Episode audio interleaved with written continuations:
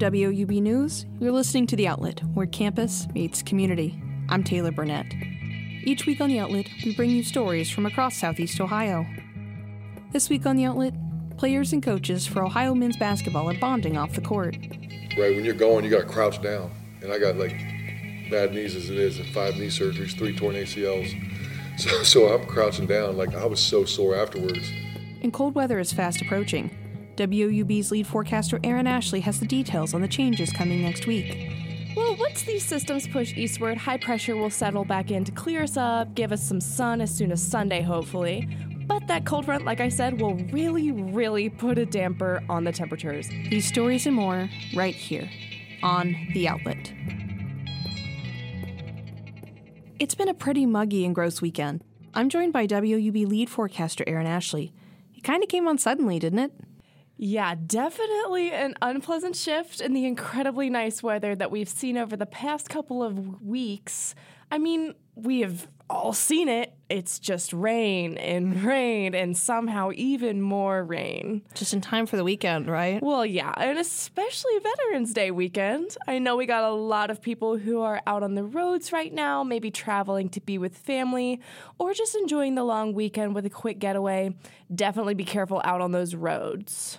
This was kind of surprising. Can you tell us more? Well, absolutely. So, we had two big beasts that really brought together this really rainy holiday for us. So, in the morning, we were hit by the remnants of Hurricane Nicole that hit Florida early in the morning on uh, Thursday. And so, all those remnants just brought a ton of rain and some winds from the south all the way up into our area. So that was beast number one. And then later this evening, um, we uh, had this really massive cold front coming from the west, which not only brought rain of its own, as well as the chance for some cracks of thunder or two, but also it's causing a huge dramatic drop in temperature. So we're looking at temperature drops by over 20 degrees in some local areas. Wait, we're still getting tropical storms this late into the game? Yeah, Taylor. It's honestly pretty rare to be getting hurricanes to hit land this late into the season. In fact, the last time this happened was nearly 40 years ago. This Hurricane Nicole, in fact, is the third one ever to hit in November. Whew, so hopefully this will be the last big one for the season. When can we expect things to dry out a little bit? Well, once these systems push eastward, high pressure will settle back in to clear us up, give us some sun as soon as Sunday, hopefully. But that cold front, like I said, will really, really put a damper on the temperatures. We're looking at highs in the low 40s to start next week. Definitely, definitely, definitely want to dust off the winter coat because we might be needing it for the long haul. Wait, whoa. Highs in the 40s? So that means lows. In the 20s, Taylor. Oh. We got a dramatic shift in temperature just starting this weekend and expected to last through next week as well. Well, maybe I can finally break out the fluffy sweaters. That was WOUB's lead forecaster, Aaron Ashley.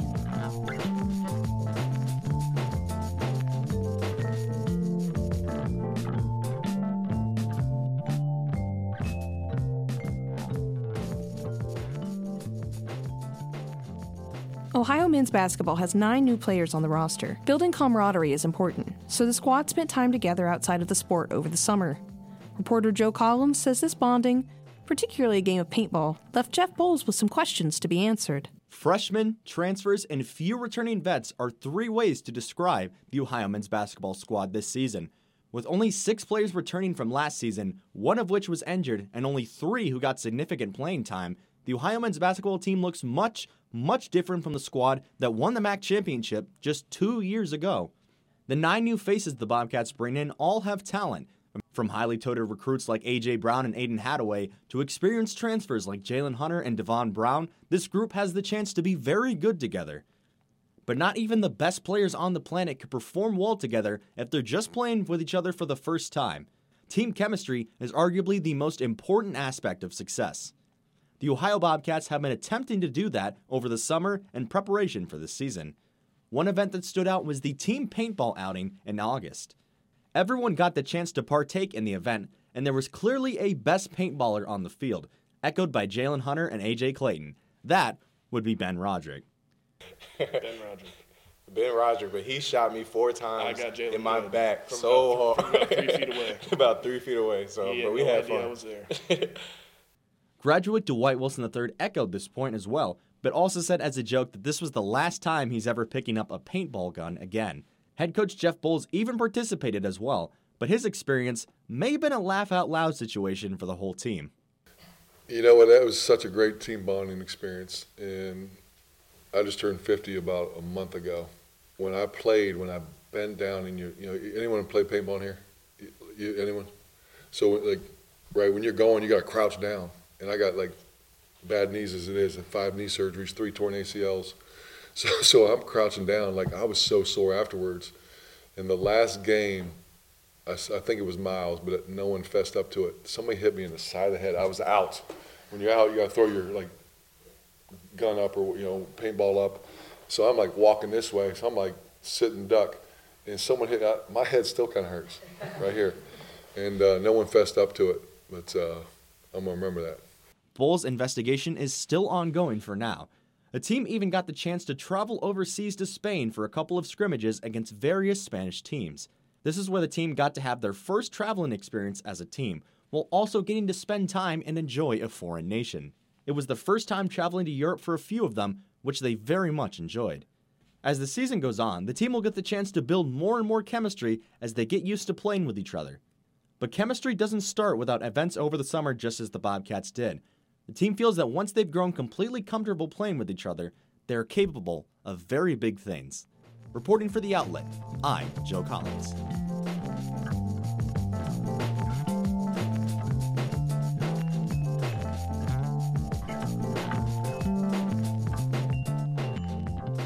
WOUB sports director Aiden Crowley was at the Ohio Miami game, Battle of the Bricks in Oxford.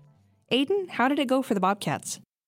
Oh, this was a fun one, Taylor, um, because obviously you have the rivalry aspect of the game. These are two teams that just quite frankly don't really get along too well. And there was obviously a lot of extracurriculars after the whistle uh, on a lot of the different plays. And it was a physical contest. And early it looked like OU might have got caught off guard a little bit by the physicality because Miami was hanging in there. It was 10 to 7 at the half. OU was up and kind of in the air you were feeling for the first time in a long time OU was not necessarily in the driver's seat. They weren't in control. But man, out of that second half, Tim Albin and this team made really good adjustments. I know speaking with Coach Albin after the game, he said he felt like that was one of the most dominant second halves he's seen in his time at OU, which he's obviously been head coach for two years and offensive coordinator for a long time under Frank Solich. So it was just a really impressive second half. Uh, they ended up taking that one 37 to 21. And in that second half, they ran the football a lot more. They had Sieh Bangura back from injury, so he came back in a big way for 20 carries, a touchdown, 145 yards. And, you know, Kurtis Rourke's going to do Kurtis Rourke things. He's third in the nation in passing, and he just continued it again uh, on Tuesday night. So this is a team that, again, especially after Buffalo and Bowling Green, they both lost this past Wednesday. So as you kind of start looking at the end of the season, the writing's on the wall. This is a team that's not going to back down from the challenge, but they understand what's at hand and they understand the task. So, two more wins for the Bobcats, and they'll be on a bus up to Detroit on December 3rd. So, I know they're really looking forward to it. And this win, I think, really showed what this team can be because they felt like they were in danger, and all of a sudden you blink and they're up multiple scores and they're right where they need to be. So, Did many Bobcats make it out to the game in Oxford? You know, Taylor, it was actually surprising because you know Tuesday night football at seven thirty. It's hard to get a, a crowd there, but in my estimation, looking around, it looked like there was more OU fans than Miami fans at the game, which was cool to see. We had uh, OU OYAT roaring around in Yager Stadium, um, and it, it was a fun environment. Obviously, the parents traveled pretty well. A couple students in the stands, but um, I actually saw more OU st- students than Miami students. Yeah, and so basketball season just kicked off, but didn't start out as well as things have been going for OU football. That's right, Taylor. It was uh, a disappointing start to the season for both clubs. We'll start with the men who were on the road. They went to Belmont over in Tennessee and took on the Bruins, who they beat last year. But unfortunately, this was a heartbreaker for this team. 70 to 69, they ended up losing. Uh, sophomore AJ Clayton, who's a sophomore but is 18 years old, if you believe that. He reclassified, but he hit a shot with one second left to put OU up two. And you got the sense they were down. They came back. They took the lead, one second left. They were honestly celebrating like they just won it. But then Belmont goes down, responds, hits a three at the buzzer, and just like that, you go from the highest high to the lowest low. And game one. Um, this is a young team, so I think being in a game like this where it swings so much, you have a close game at the end, it's good just to gain experience. Obviously, you never want to lose, but in this situation, I think this kind of molds a lot of younger players and kind of gets them up to speed and you never want the heartbreaking loss, but sometimes it might be good uh, for some of those younger guys to get a taste of what that feels like because they won't want that again. But welcome back to Dwight Wilson. Uh, one of the only seniors on the roster. He came back from an ACL tear and he tore it up for 20 and 8. So I know Jeff Boals is going to be really happy to have him back from a leadership point of view, too, because like I mentioned, a lot of transfers, a lot of new faces. You need somebody to lean on, and Dwight Wilson is that guy. It was a similar story for the women. Uh, they ended up dropping one to Long Island University 74 67. Again, a lot of new faces on this roster. When speaking with Bob Boldon, he has girls on the roster who hasn't played basketball in like four, five hundred days because of COVID, because of injury, and they were trying to feel a lot of different stuff out, and they kind of struggled out of the blocks. They got the game close towards the end of the fourth quarter. Couldn't come through. It was a little bit of too little, too late.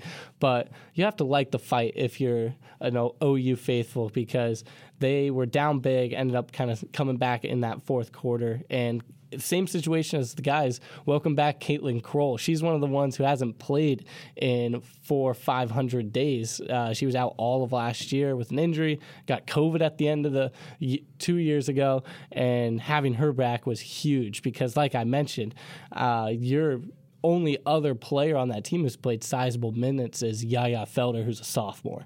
So you just have a lot of young faces. You need somebody who's been in those moments to kind of pull the team together, especially when they were down in that third quarter.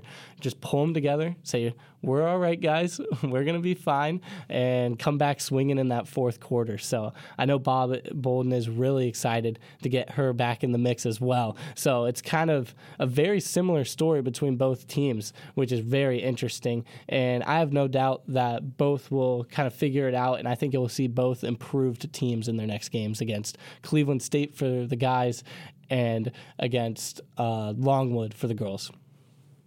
And that was WOUB Sports Director Aiden Crowley.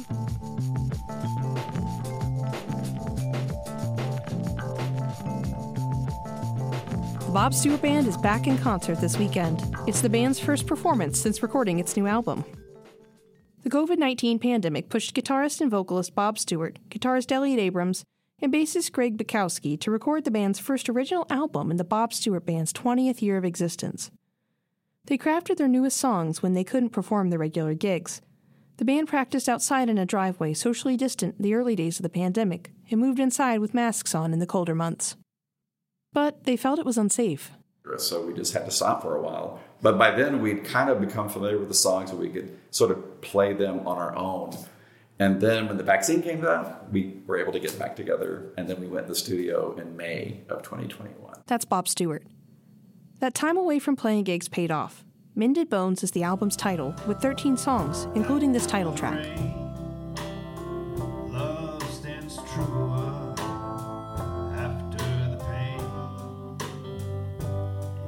The song pulls inspiration from challenging times during the pandemic.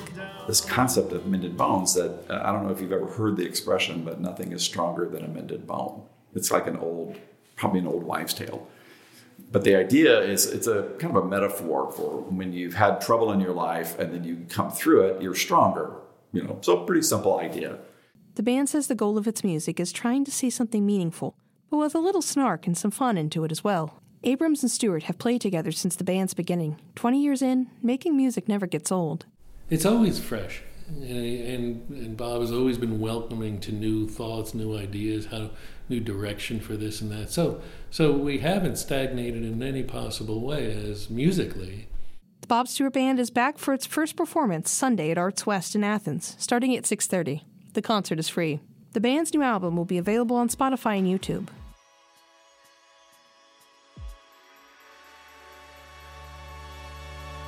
That's all we have for you this week. Thanks for joining us. The Outlet is produced each week by me, Taylor Burnett. We're edited by Atish Baidia, Aaron Payne, and David Forster. Adam Rich is our technical assistant, and our theme music is performed by Ryan Gabos. Subscribe to the Outlet on SoundCloud or Spotify, as well as Apple Podcasts. You can find us online at WUB.org. You can also follow us on Twitter at outlet underscore WUB and Instagram at WUB underscore outlet. We'll be back next week with more stories from Southeast Ohio.